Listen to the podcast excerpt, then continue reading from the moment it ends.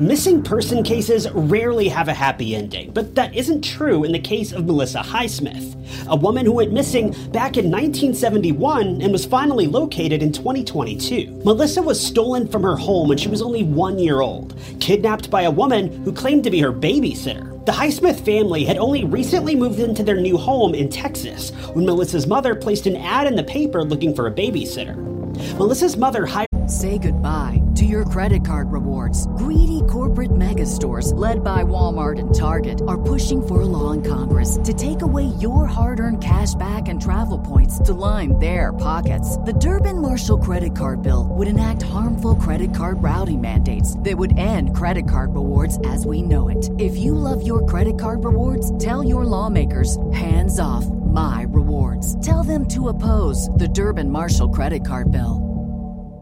A woman who responded to the ad with the babysitter picking up the infant on the afternoon of August 23rd. But this was the last time Melissa was seen for decades.